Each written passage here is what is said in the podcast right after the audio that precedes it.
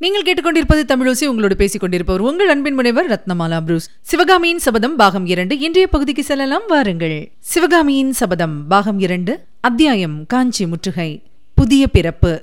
மண்டபப்பட்டு கிராமத்துக்கு வந்து சேர்ந்த மூன்றாம் நாள் சாயங்காலம் ஆயனர் சிவகாமி மாமல்லர் ஆகிய மூவரும் கிராமத்துக்கு வெளியே உலாவி வர கிளம்பினார்கள். பாறையில் படகு மோதி அவர்கள் நீரில் மூழ்கிய இடத்துக்கு வந்து சேர்ந்தார்கள். வெள்ளம் இன்றைக்கு ரொம்பவும் வடிந்து போயிருந்தது. அன்று தண்ணீரில் மூழ்கியிருந்த இடங்களில் இன்று நீர் வடிந்து பாறைகள் நன்றாய் தெரிந்தன. கரையோரத்து மரங்கள் அன்று பாதிக்கு மேலே வெள்ளத்தில் மூழ்கியிருந்தன.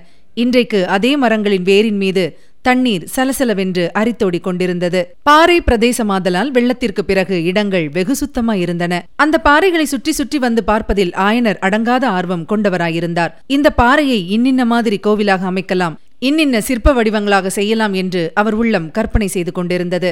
சிவகாமியும் மாமல்லருமோ மகிழ மரத்தடியில் பாறையின் மீது உட்கார்ந்து மௌனம் சாதிப்பதில் அடங்காத பிரியம் கொண்டவர்களாய் தோன்றினார்கள். பகலும் இரவும் மயங்கி கலந்திருந்த அந்த நேரத்தில் ஆயனர் அரைமனதாக போகலாமா சிவகாமி?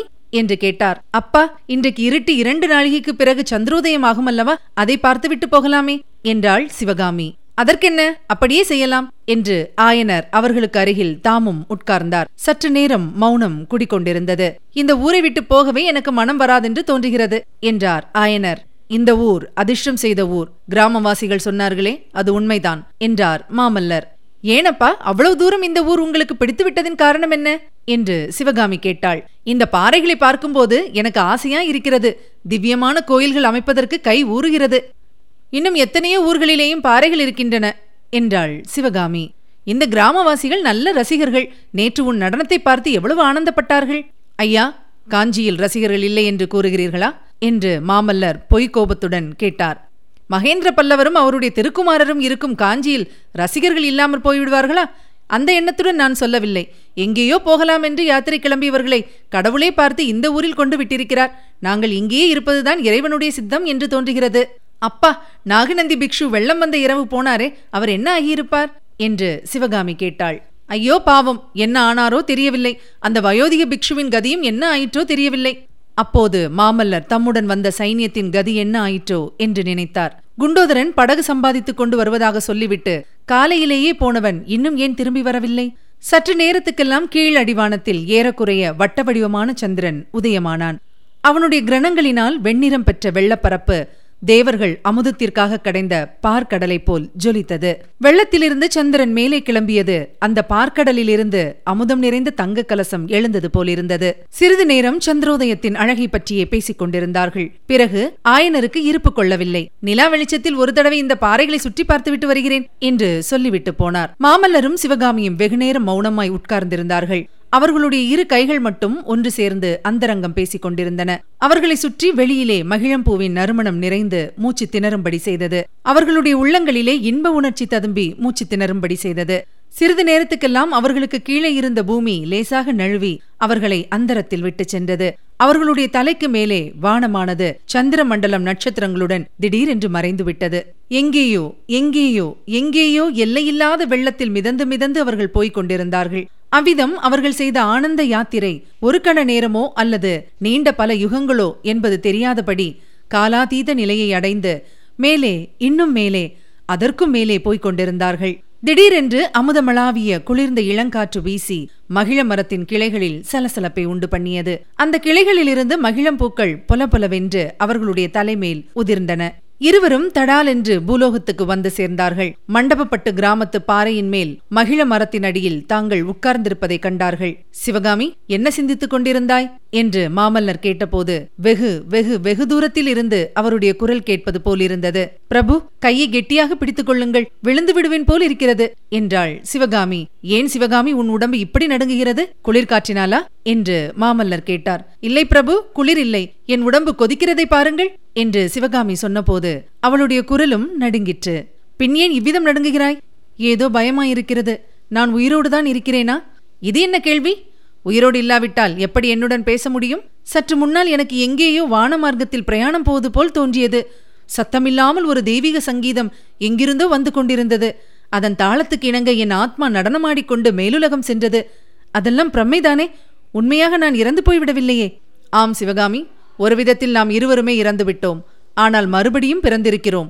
இருவருக்கும் இது புனர்ஜென்மம்தான் மூன்று நாளைக்கு முன்னால் நாம் இந்த கிராமத்துக்கு வந்தபோது தனித்தனி உயிருடனும் உள்ளத்துடனும் இருந்தோம். இன்று அந்த சிவகாமி இல்லை நீ. நானும் அந்த நரசிம்மவர்மன் இல்லை. என் உயிரிலும் உள்ளத்திலும் நீ கலந்திருக்கிறாய். அப்படியே உன் உயிரிலும் உள்ளத்திலும் நான் கலந்து போயிருக்கிறேன். ஆகையால் நாம் இருவரும் மரணமடைந்து மறுபிறப்பும் அடைந்து விட்டோம். எல்லாம் மூன்றே நாளில். நிஜமாக மூன்று நாள் தானா என்னால் நம்ப முடியவில்லை. எத்தனையோ நீண்ட காலம் மாதிரி தோன்றுகிறது. அதுவும் உண்மையே. இந்த மூன்று நாள் வெறும் மூன்று நாள் அல்ல. இதற்கு முன் எத்தனையோ ஜென்மங்களில் நாம் ஒருவரை ஒருவர் பார்த்திருக்கிறோம் காதலித்திருக்கிறோம். பிரிந்திருக்கிறோம் சேர்ந்திருக்கிறோம். அவ்வளவு அனுபவங்களையும் இந்த மூன்று தினங்களில் திரும்ப அனுபவித்தோம். இதோடு எல்லாம் முடிந்து போய்விட்டதா? எப்படி முடிந்துவிடும்? பல ஜென்மங்களில் தொடர்ந்து வந்த உறவு இந்த ஜென்மத்தோடு மட்டும் எப்படி முடியும்? வருகிற ஜென்மங்களைப் பற்றி நான் கேட்கவில்லை. இந்த ஜென்மத்தை பற்றித்தான் கேட்கிறேன். இந்த ஜென்மத்தில் எப்போதும் இப்படியே இருக்குமா? எது இப்படி இருக்குமா என்று கேட்கிறாய்? உங்களுடைய அன்பைத்தான் கேட்கிறேன். மாமல்லர் தமக்கு அருகில் பாறையில் உதிர்ந்து கிடந்த மகிழம் பூக்களை திரட்டி சிவகாமியின் கையில் வைத்தார். சிவகாமி என்னுடைய அன்பு மல்லிகை முல்லை மலர்களைப் போல் இன்றைக்கு மனத்தை வாரி வீசிவிட்டு நாளைக்கு வாடி வதங்கி மனமிழந்து போவதன்று என் அன்பு மகிழம் பூவை ஒத்தது. நாளாக ஆக அதன் மனம் அதிகமாகும். வாடினாலும் காய்ந்து உலர்ந்தாலும் அதன் மனம் வளர்ந்து கொண்டுதான் இருக்கும். அன்றைக்கு தாமரை குளக்கரையில் என்னிடம் வாக்குறுதி கேட்டாயே ஞாபகம் இருக்கிறதா? இருக்கிறது. அந்த வாக்குறுதியை இப்போது கோருகிறாயா? வேண்டாம் பிரபு வாக்குறுதி வேண்டாம். தங்களுடைய மன்னிப்புத்தான் வேண்டும். எதற்கு மன்னிப்பு? என்றார் மாமல்லர். தங்களை பற்றி சந்தேகம் கொண்டதற்குத்தான் தங்களை பற்றி ஒரு துஷ்டனாகம் கூறிய விஷம் கலந்த மொழிகளை நம்பியதற்காகத்தான் என்றாள் சிவகாமி. அப்போது லேசாக சரசரவென்ற சத்தம் சமீபத்தில் கேட்கவே சிவகாமி மிரண்டு போய் சுற்றுமுற்றும் பார்த்தாள். மரக்கிளைகளின் நிழலும் நிலா வெளிச்சமும் மாறி மாறி தரையில் படிந்திருந்த இடத்தில் அவர்களுக்கு சமீபத்தில் ஒரு பாம்பு நெளிந்து நெளிந்து போய்க் கொண்டிருந்தது. ஐயோ அப்பா பாம்பு! என்று சிவகாமி அலறிக்கொண்டு எழுந்தாள். மாமல்லரும் குதித்து எழுந்து சிவகாமியை ஆதரவுடன் தன்னோடு சேர்த்து அணைத்துக் கொண்டார். பயப்படாதே சிவகாமி நான் இருக்கும்போது என்ன பயம்? என்றார். இனி கேட்கலாம் அடுத்த பகுதி. தியாக போட்டி. சிவகாமியின் அலறலை கேட்ட சர்ப்பம் சற்று நேரம் திகைத்து நின்றது. பிறகு தன் வழியே போய்விட்டது. தூரத்தில் பாறைகளுக்கு அப்பால் இருந்து சிவகாமி என்னை கூப்பிட்டாயா? என்று ஆயனரின் குரல் கேட்டது. இல்லை அப்பா என்று சிவகாமி உரத்த குரலில் கூறினாள். இந்த இரண்டு வார்த்தைகள் மாமல்லருக்கு எவ்வளவு மகிழ்ச்சியையும் நன்றி உணர்ச்சியையும் உண்டாக்கின என்பதை சிவகாமி அவருடைய கரங்களின் ஸ்பரிசத்தினால் உணர்ந்தாள். இருவரும் மரத்தடியிலிருந்து சற்று அப்பால் சென்று பட்டப்பகல் போல் வெளிச்சமாயிருந்த பாறையின் மீது உட்கார்ந்தனர். மன்னிப்பு கேட்பதாக சொன்னாயே சிவகாமி எதற்காக? என்று மாமல்லர் கேட்டார். தங்களை பற்றி பொல்லாத வசைமொழிகளை கேட்டுக்கொண்டு சும்மா இருந்ததற்காக அம்மொழிகளை நம்பியதற்காக. இவ்வளவுதானே? மன்னித்து விட்டேன். அப்படி யார் என்னை பற்றி என்ன கூறினார்கள்? நாகநந்தி என்னும் புத்த பிக்ஷுவை பற்றி பேசிக் கொண்டிருந்தோம் அல்லவா அவர்தான் தங்களை பயங்கொள்ளி பல்லவன் என்றார். தாங்கள் போர்க்களத்துக்கு போக பயந்து கொண்டு காஞ்சி கோட்டைக்குள் ஒளிந்து கொண்டிருப்பதாக சொன்னார். இன்னும் என்னவெல்லாமோ சொன்னார்.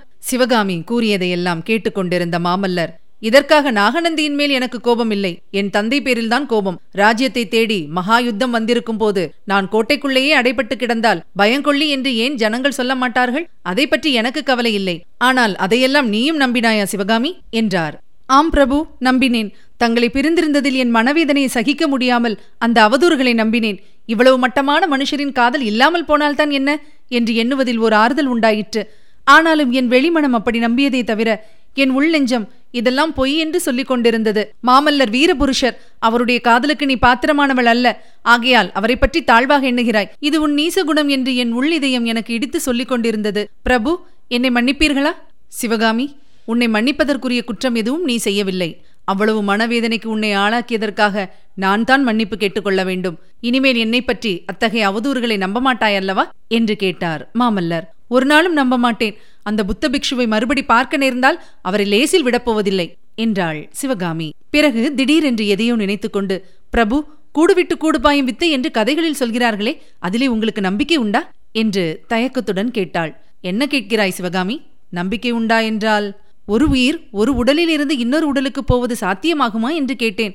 அதாவது ஒரு மனுஷர் பாம்பு உருவம் எடுத்துக்கொள்ள முடியுமா? இப்படி கேட்டபோது சிவகாமியின் உடம்பு மறுபடியும் நடுங்குவதை மாமல்லர் கண்டார். உடனே அவளை ஆதரவோடு தன் அகன்ற மார்பிலே சேர்த்தணைத்துக் கொண்டு இதென்ன வீண் பீதி? மனுஷனாவது பாம்பு உருவம் கொள்வதாவது? அப்படி ஒருவன் பாம்பு உருவம் எடுத்து உன்னை தீண்ட வரும் பட்சத்தில் நான் கருடன் உருவம் கொண்டு வந்து அவனை சம்ஹரிப்பேன். அல்லது உன் எதிரே அவனுடைய விஷப்பல்லை பிடுங்கி எறிவேன். நான் இருக்கும்போது உனக்கு ஏன் பயம்? என்றார். பிரபு எப்போதும் தாங்கள் என் அருகில் இருந்து என்னை பாதுகாத்துக் கொண்டிருப்பீர்களா? இந்த ஏழை பெண்ணை காப்பாற்றுவது ஒன்றுதானா உங்களுக்கு வேலை? உங்களுடைய பாதுகாப்பை எதிர்பார்த்து ராஜ்யலட்சுமி காத்துக் கொண்டிருக்கிறாளே என்றாள் சிவகாமி. சிவகாமி நீ மட்டும் ஒரு வார்த்தை சொல்லு. ராஜ்யம் எக்கேடாவது கெடட்டும் என்று விட்டுவிட்டு உன்னோடு இருந்து விடுகிறேன். உன்னை விட எனக்கு ராஜ்யம் பெரிதல்ல என்று மாமல்லர் கூறி வந்தபோது சிவகாமி குறுக்கிட்டாள். பிரபு அவ்வளவு சுயநலக்காரி இல்லை நான். அப்படி உங்களை எனக்கே உரிமைப்படுத்திக் கொள்ள வேண்டும் என்று எண்ணம் எனக்கில்லை. விஸ்தாரமான சாம்ராஜ்யத்திற்கு உரிமை கொண்டவர் தாங்கள். வாழையடி வாழையாக வந்த பல்லவ வம்சத்தின் சிம்மாசனத்துக்கு தனி உரிமை பூண்டவர். எத்தனையோ லட்சம் பிரஜைகள் தங்களுடைய தோல்வலியையும் வாழ்வலியையும் நம்பி இந்த பெரிய ராஜ்யத்தில் வாழ்ந்து கொண்டிருக்கிறார்கள். பொல்லாத பகைவர்களை விரட்டி எடுத்து பிரஜைகளை பாதுகாக்கும் பொறுப்பு தங்களுடைய இந்த இரு புஜங்களிலும் சார்ந்திருக்கிறது. அத்தகைய புஜங்கள் இன்று இந்த ஏழையை அணைத்துக் கொண்டிருப்பது என்னுடைய பூர்வ ஜென்மத்து சுகிர்தம் ஆனால் இந்த பாக்கியத்தினால் என் தலை திரும்பி போய்விடவில்லை. என் பகுத்தறிவை நான் இழந்துவிடவில்லை. பல்லவர் குலம் விளங்க வந்த மாமல்லருடைய வலிமையும் வீரமும் கேவலம். இந்த சிற்பியின் மகளை பாதுகாப்பதற்காக மட்டும் உபயோகப்பட வேண்டும் என்று ஒரு நாளும் சொல்ல மாட்டேன். அப்பேற்பட்ட மகா தியாகத்தை தங்களிடம் நான் ஏற்றுக்கொள்ளவும் மாட்டேன். இந்த கிராமவாசிகள் புள்ளலூர் சண்டையில் தாங்கள் நிகழ்த்திய வீரச் செயல்களைப் பற்றி உற்சாகமாக பேசுவது என் காதில் விழும்போது என் உள்ளமும் உடலும் எப்படி பூரிக்கின்றன தெரியுமா? சிவகாமி இந்த கிராமவாசிகள் உன்னுடைய நடனக்கலை திறனை பற்றி பாராட்டும்போது நானும் அப்படித்தான் பூரித்துப் போகிறேன். நினைத்து பார்த்தால் என்னுடைய சுயநலத்தை பற்றி எனக்கு வெட்கமாய்க்கூட இருக்கிறது. தங்களிடம் ஒரு சுயநலத்தையும் நான் காணவில்லையே பிரபு. நீ காண மாட்டாய் சிவகாமி. உன்னுடைய காதலாகிற பொன்னாடையினால் என்னை நீ போர்த்திவிட்டு பார்க்கிறாய். அதனால் என்னிடமுள்ள குற்றங்குறைகளை நீ காண மாட்டாய் ஆனால் என்னுடைய சுயநலத்தை நான் நன்றாக உணர்கிறேன். இறைவன் உனக்கு அற்புதமான கலை செல்வத்தை அளித்திருக்கிறார். அதையெல்லாம் நான் எனக்கென்று ஆக்கிக் கொள்ள பார்க்கிறேன். என்னை போன்ற சுயநலக்காரன் யார்? உன்னுடைய அற்புத நடனக்கலை இறைவனுக்கே உரியது. கேவலம். மனிதர்களுக்கு உரியதல்ல என்று என் தந்தை கூறுவதுண்டு. அதன் பொருள் நேற்று இந்த கிராமத்து கோயிலில் நீ நடனமாடிய போதுதான் எனக்கு தெரிந்தது. இறைவனுக்குரிய நிவேதனப் பொருளை நான் அபகரிக்க பார்ப்பது தெய்வத்துக்கு செய்யும் அபச்சாரமாகாதா என்று கூட எண்ணமிட்டேன். சிவகாமி அப்போது எழுந்து மாமல்லருக்கு முன்புறமாக வந்து குனிந்தாள். அவளுடைய உத்தேசத்தை அறிந்து மாமல்லர் அவளை தடுப்பதற்கு முன்னால் அவருடைய பாதங்களை தொட்டு தன் கண்களிலே ஒற்றிக்கொண்டாள் பின்னர் அவர் எதிரில் அமர்ந்து கூறினாள் சுவாமி என்னுடைய நடனக்கலை இறைவனுக்கே உரியதாயிருக்கும் பட்சத்தில் அந்த உரிமை பூண்ட இறைவன் தாங்கள்தான். அந்த நாளில் நான் ஆர்வத்துடன் என் தந்தையிடம் நடனக்கலையை பயின்றதன் காரணம் அடுத்த தடவை தாங்கள் வரும்போது தங்களுக்கு ஆடிக்காட்டி மகிழ்விக்க வேண்டும் என்னும் ஆசையே. எனது நடனக்கலை கனிந்து உணர்ச்சியும் உயிரும் பெற்றதெல்லாம் தங்களுடைய காதலினால்தான். என்னை மறந்து ஆனந்த பரவச நிலையில் நான் ஆடும் போதெல்லாம் தங்களுடைய அன்புக்கு உரிமை பூண்டவள் என்னும் எண்ணமே அந்த ஆனந்த பரவசத்துக்கு ஆதாரமாய் இருக்கிறது திருநாவுக்கரசர் பெருமானின் இனிய தீந்தமிழ் பாடல்களை பாடிக்கொண்டு நான் அபிநயம் பிடிக்கும் போது தங்களுடைய திருவுருவம்தான் என் அகக்கண் முன்னால் நிற்கிறது. தங்களால் கிடைத்த இந்த கலை செல்வத்தை வேறொருவருக்கு உரிமையாக்க எனக்கு பாத்தியதே இல்லை. நடனக்கலை தெய்வத்துக்கும் எட்டாத கலையாகவே இருக்கட்டும். தங்களை காட்டிலும் அது எனக்கு உயர்ந்ததல்ல. தாங்கள் வாய் திறந்து ஒரு வார்த்தை சொன்னால் போதும். உடனே அந்த நடனக்கலையை இந்த நதி பிரவாகத்திலே விட்டுவிட்டு ஒரு முழுக்கு போட்டு விடுகிறேன். மடல் விரிந்த மாதுளை மொட்டு போன்ற சிவகாமியின் செவ்விதழ்களை மாமல்லர் தமது அகன்ற கரத்தினால் மூடினார். சிவகாமி நீ இப்படியெல்லாம் சொல்ல சொல்ல எனக்கு தர்ம சங்கடம்தான் அதிகமாகிறது. ஒரு நாள் நீ இந்த கலையை விட்டுவிடத்தான் வேண்டியிருக்கும் என்று எண்ணும்போது எனக்கு பகீர் என்கிறது. பல்லவ சாம்ராஜ்யத்தின் சக்கரவர்த்தினி அரங்கமேடையில் நின்று நடனமாடுவது என்பது நினைக்க முடியாத காரியமல்லவா? அதை எண்ணும் போதுதான் உண்மையிலேயே நான் உன்னுடைய தந்தையின் சிற்பக்கலை சீடனாக இருந்திருக்க கூடாதா என்று தோன்றுகிறது. அப்படியானால் இந்த மூன்று நாட்களைப் போல் நம் வாழ்நாள் முழுதுமே ஆனந்தமாயிருக்கும் அல்லவா சாம்ராஜ்யம் எண்ணத்திற்கு யுத்தமும் இரத்த வெள்ளமும் தான் எண்ணத்திற்கு உண்மையாகவே சொல்கிறேன் சிவகாமி. நான் சக்கரவர்த்திக்கு சொல்லி அனுப்பி விடுகிறேன். எனக்கு ராஜ்யம் வேண்டாம் என்று நானும் நீயும் உன் தந்தையுமாக படகில் ஏறிக்கொண்டு கிளம்புவோம். ரதியையும் சுகரையும் கூட அழைத்துக் கொள்வோம். எங்கேயாவது கடல் நடுவிலுள்ள தீவாந்தரத்துக்கு போய் சேர்வோம். அங்கே நமது வாணாளை ஆனந்தமாக கழிப்போம். என்ன சொல்கிறாய்? ஆகட்டும் என்று சொல்லு. ஒரு நாளும் சொல்ல மாட்டேன் என்று அழுத்தம் திருத்தமாக கூறிவிட்டு சிவகாமி மேலும் சொன்னாள். கதைகளிலே காவியங்களிலே கேட்டிருக்கிறேன். வீரப்பெண்கள் நாயகர்களுக்கு போர்க்களத்தில் துணை நின்று சாகச செயல்கள் புரிந்தார்கள் என்று. தசரதருக்கு கையையும் அர்ஜுனனுக்கு சுபத்திரையும் போர்க்களத்தில் ரதம் ஓட்டினார்கள் என்றும் படித்திருக்கிறேன். அப்பேற்பட்ட பாக்கியத்துக்கு நான் பிறக்கவில்லை. போர்க்களத்திற்கு என்னால் வர முடியாது. இரத்தத்தைக் கண்டால் நான் மூர்ச்சையடைந்து விடுவேன். ஆடவும் பாடவும் அலங்காரமாக கொலுவிற்கவும் பிறந்த பேதை பெண் நான். ஆனால் தங்களையும் என்னைப் போலாக்க உடன்பட மாட்டேன். சிம்மாசனத்தில் அமர்ந்து சாம்ராஜ்யம் ஆளவும் போர்க்களத்தில் பகைவர்களை சின்னா பின்னம் செய்யவும் பிறந்த தங்களை கல்லுளி பிடித்து வேலை செய்ய விடமாட்டேன். வாழும் வேலும் பிடித்து எதிரிகளை துவம்சம் செய்ய வேண்டிய கைகளை ஆடல் பாடலுக்கு தாளம் போடும்படி விடமாட்டேன் சுவாமி. ராஜ்யம் எண்ணத்திற்கு யுத்தம் எண்ணத்திற்கு என்றெல்லாம் இனிமேல் சொல்லாதீர்கள். அவ்விதமே தாங்கள் சொன்னால் இந்த பாவியின் காரணமாகத்தானே இப்படி தாங்கள் சொல்கிறீர்கள் என்று எண்ணி பிராணத்தியாகம் செய்து கொள்வேன். சிவகாமி கையில் கல்லுளி பிடித்து வேலை செய்யும் சிற்பின் ரத்தம் மட்டும் உன் உடம்பில் ஓடவில்லை. பழந்தமிழ்நாட்டு வீர தாய்மாரின் ரத்தமும் ஓடுகிறது. மணக்கோலம் பூண்ட மணவாளனை போர்க்களத்துக்கு மனமு வந்து அனுப்பிய வீர தமிழ்மங்கையின் இரும்பு நெஞ்சம் உன்னிடமும் இருக்கிறது. உண்மையில் வீர பத்தினியாவதற்குரியவள் நீதான். போர்க்களத்துக்கு என்னோடு நீ வர வேண்டியதில்லை. ரத சாரத்தியமும் செய்ய வேண்டியதில்லை. ஆனால் இனி நான் எப்போது போர்க்களம் சென்றாலும் என்னுடைய நெஞ்சில் நீ இருந்து கொண்டிருப்பாய். சற்று முன் நீ கூறிய வீரமொழிகள் என் செவியிலே ஒலித்துக் கொண்டிருக்கும். உன்னுடைய காதலின் நினைவு எனக்கு இணையற்ற வீரத்தையும் துணிவையும் ஊட்டிக் கொண்டிருக்கும். சுவாமி வீர பல்லவ வம்சத்தில் பிறந்து பதினெட்டு வயதிற்குள் தென்னாட்டிலுள்ள மல்லர்களையெல்லாம் வென்று மகாமல்லர் என்று பெயர் பெற்ற தங்களுக்கு இந்த ஏழை பெண்ணின் நினைவுதானா? தீரமும் துணிச்சலும் ஊட்ட வேண்டும். யுத்தத்திலே தாங்கள் எதிரிகளை சின்னா பின்னம் செய்து உலகமே ஆச்சரியப்படும்படியான வெற்றி கொண்டது இந்த ஏழை பெண்ணின் ஞாபகத்தில் தானா கேவலம் ஒரு எட்டுக்கால் பூச்சியைக் கண்டு கதி கலங்குபவள் நான். தங்களுக்கு ஞாபகம் இருக்கிறதா? நமது குழந்தை பிராயத்தில் ஒரு நாள் நீங்களும் நானும் என் தந்தையின் சிலைகளுக்கு பின்னால் ஓடிப்பிடித்து விளையாடிக் கொண்டிருந்த போது ஒரு பெரிய கரப்பான் பூச்சியை பார்த்து ஓ என்று அலறிவிட்டேன். நீங்கள் ஒளிந்து கொண்டிருந்த இடத்திலிருந்து ஓடி வந்து என்னை கட்டி அணைத்து தேர்தல் கூறினீர்கள். என்ன என்ன? என்று கேட்டீர்கள். நான் முதலில் சொல்வதற்கு வெட்கப்பட்டு அப்புறம் உண்மையை சொன்னேன். தாங்கள் நம்பவே இல்லை. கரப்பான் பூச்சிக்கு பயப்படவாவது? பொய். என்னை ஒளிந்து கொண்டிருந்த இடத்திலிருந்து வெளியே வர செய்வதற்காகவே நீ இப்படி பாசாங்கு செய்தாய் என்றீர்கள்.